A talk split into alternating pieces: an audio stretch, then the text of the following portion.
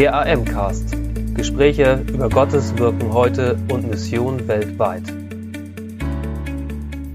Herzlich willkommen, liebe Missionsbegeisterte draußen, zu einer weiteren Sonderfolge, einem Ukraine-Spezial unseres Podcasts der Allianzmission.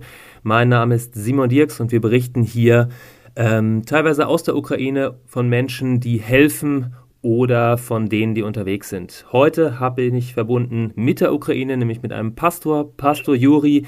Ähm, er ist äh, Pastor in einer unserer Partnergemeinden in der Ukraine und zwar in der Region Donetsk. Herzlich willkommen, welcome, Pastor Juri. Yes, thank for inviting uh, me for your broadcast. And if you have any question, you can ask me, and I will try to do my best to answer. Thank you very much. Pastor Yuri, you are pastor in a city in uh, the region of uh, Donetsk. And um, at first, perhaps you can give a little insight how the situation in your town is at the moment. From Germany, we're hearing a lot of uh, fighting and the Russian troops moving forward in your region. How is the situation in your city?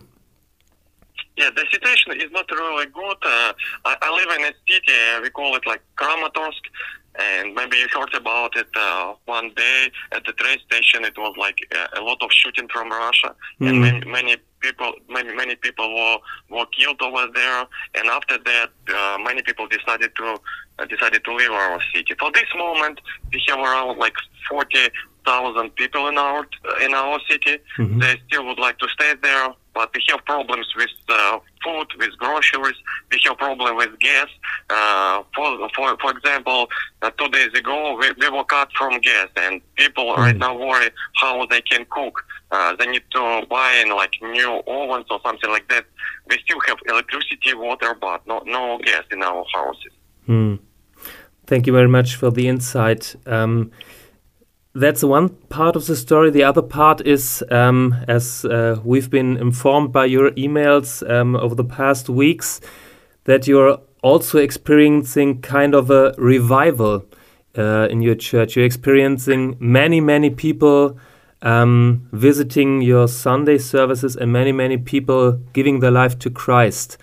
Um, yeah, this, yes, this, is true. Uh, we continue to distribute groceries uh, and each Sunday, for this moment, we have like three services. Before this invasion from Russia, we have only one services. For this moment, mm-hmm. we have three services. Uh, what I mean, uh, we invited people and we distribute groceries, but each time we uh, have a few Christian songs and we preach the gospel. We invite people uh, to repent, and after that, we uh, distribute groceries. For this moment, each Sunday, we have around like 700 people uh, sometimes more, sometimes less, but it's uh, around 700 people. And people are open, and I have never and I have never seen this kind of revival. Do you know? God continued mm-hmm. to use this role in order to bring people uh, to them. Uh, I understand that people come because of groceries, but each time they proclaim the gospel and people are open to repent, and even we were able to have. Uh, uh, we were able to baptize some people, uh, like around uh, 34 people were baptized for, for this for, for hmm. the last like uh, four weeks. Wow, that is really impressive. So, uh, tell us a little bit about your church before the war started. What was it like? Uh, can, can, can, you can you repeat this question because I, I did not catch it? Tell us a little bit about your church before the war started. What was it like? For, for this moment, uh, we help all of our people to leave the city. Uh, our church was uh, around like 62, 65 people. It's a small, uh, small church, and uh, for this moment, all of these 62, 65 people uh, are gone from the city. We help them to be evacuated. And mm-hmm. all of these people that I mentioned, around uh, 700 people, it's like new people. And mm-hmm. it's, it's unbelievable to see new faces. And also tomorrow, tomorrow, uh, uh, not tomorrow, the day after tomorrow, we invite all of these people and we announce that we will not have any uh, food distribution, but mm-hmm. we invite them to bow, to bow down in front of Christ. And mm-hmm. we will see how many people will come, do you know? Mm-hmm. Personally speaking, last time we had a call, you uh, told me that on the one side you're afraid to die because uh, of the war. On the other side, you feel the call to stay and to call people to Christ. Um, how that was your fear these days?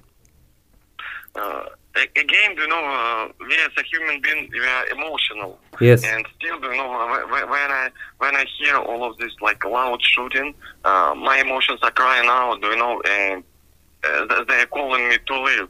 But mm. it is a choice to stay there, to stay there, because all of these people uh, they they need somebody who who can lead them to Christ, and it, it, it's an it's not an easy choice.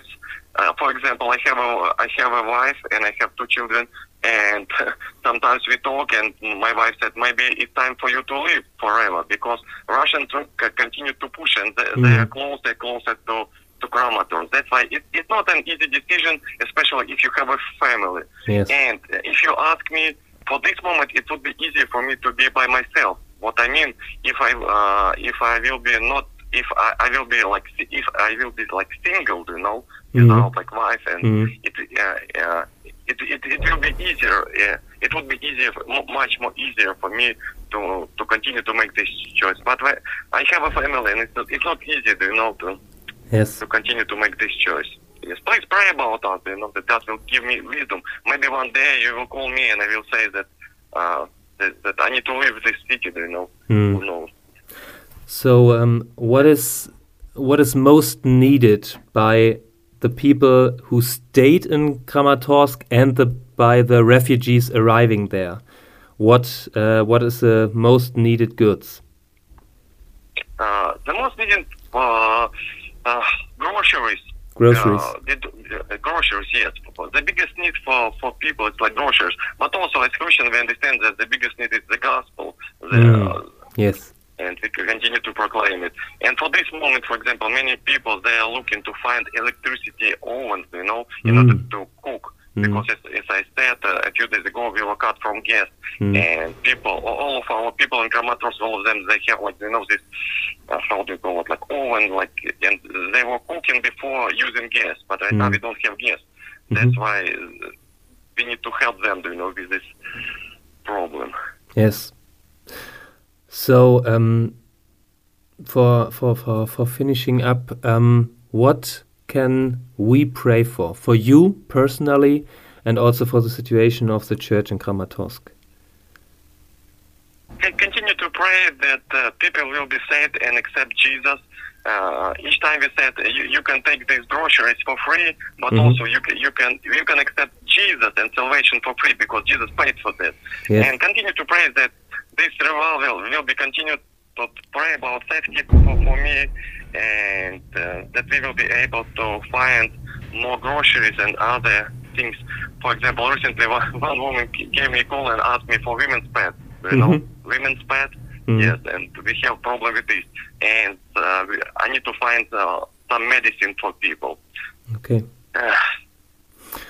Thank you very much for the honest insight. We will continue helping, sending goods, sending people, bringing refugees uh, to Western Europe, continuing praying for you. Thank you very much that you stay on ground and um, that you are um, uh, working and believing in Christ all over there.